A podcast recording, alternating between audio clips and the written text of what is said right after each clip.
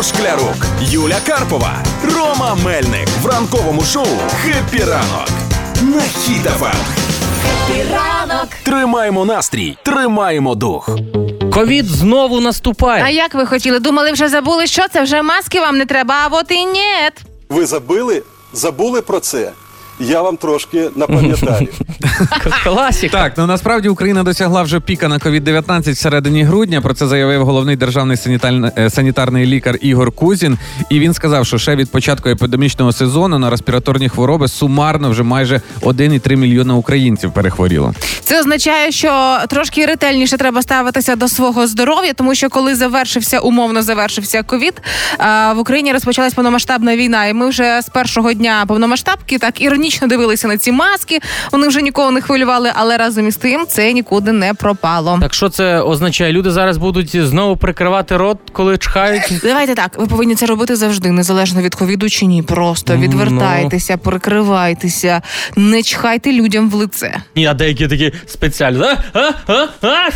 Так, такий чих, знаєте, що буває в людей такий чих, що ворони взлітають просто. Але я бачу, я бачу ту картину. Знаєш, бо коли вже ковід закінчувався, Ага. ну. Е, Маски продавались оці копійками. Копійки вони коштували. Хтось купив цілу пачку, мільйон, і такий зараз виходить.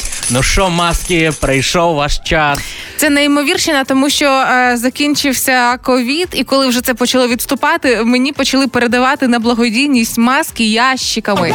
І тепер я не розумію, е, чому вони стоять у мене просто е, мертвим вантажем, оскільки я не знаю, куди їх діти. І якщо реально почнеться ковід, то я тепер маю ось маски для Так ти маскова королева, Виходить, сказати. да. Ну, слухайте, ну, санітайзери оці. Угу. Ну, санітайзери до цих пір у всіх в сумочці є. Слухайте, ну тепер і охоронці, пам'ятаєте в супермаркетах, які важні ходили в ковід? Ну це ж повертається знову він з цим градусником. А ну йди ну, сюди, я ти Да. температуру поміряю. Ну, Так, але це ж уже знову почнуться оці конспірологічні теорії, так що це все стадо вас хотять всіх оце в Чіпірувати. масках чіпірувати. Але з другої сторони, якщо е, співпаде так, що ДТЕК буде вимикати світло, це ж можна вдома дискутувати, правильно? Можна, хтось буде звичайно. за, хтось проти, і ми будемо про знову про ковід е, дискусії вести. І знову за сімейною вечерею посвариться вся родина, бо хтось буде за, а хтось проти. Ну і нехай свариться, нехай свариться, але нарешті повернуться в моду відстань від людини до людини, півтора метра. І це не тільки про ковід, це і про йолки-палки, особистий простір. Тому що коли я стою в черзі, я не хочу чути, як мені дихає в потилицю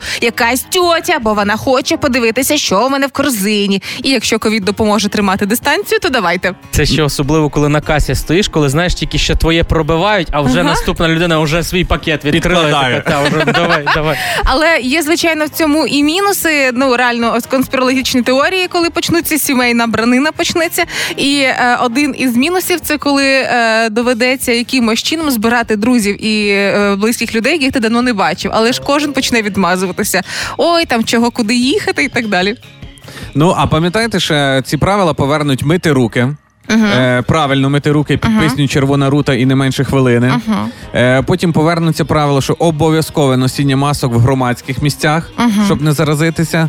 Е, ну і потрібно ж берегти себе не тільки від ковіду, ж типу, от все, ковід, маску надів, ковід мене не візьмеш. І треба дотримуватися стандартних правил, тепліше одягатися, правильно їсти і добре спати. І стареньких бережіть своїх батьків, дідусів, Ох, бабусь, тому це в що вони першу найбільш чергу. вразливі до цього. Тому е, лишній зайвий раз перестрахуйтесь, е, одягніть маску як перед тим, як будете їхати до них.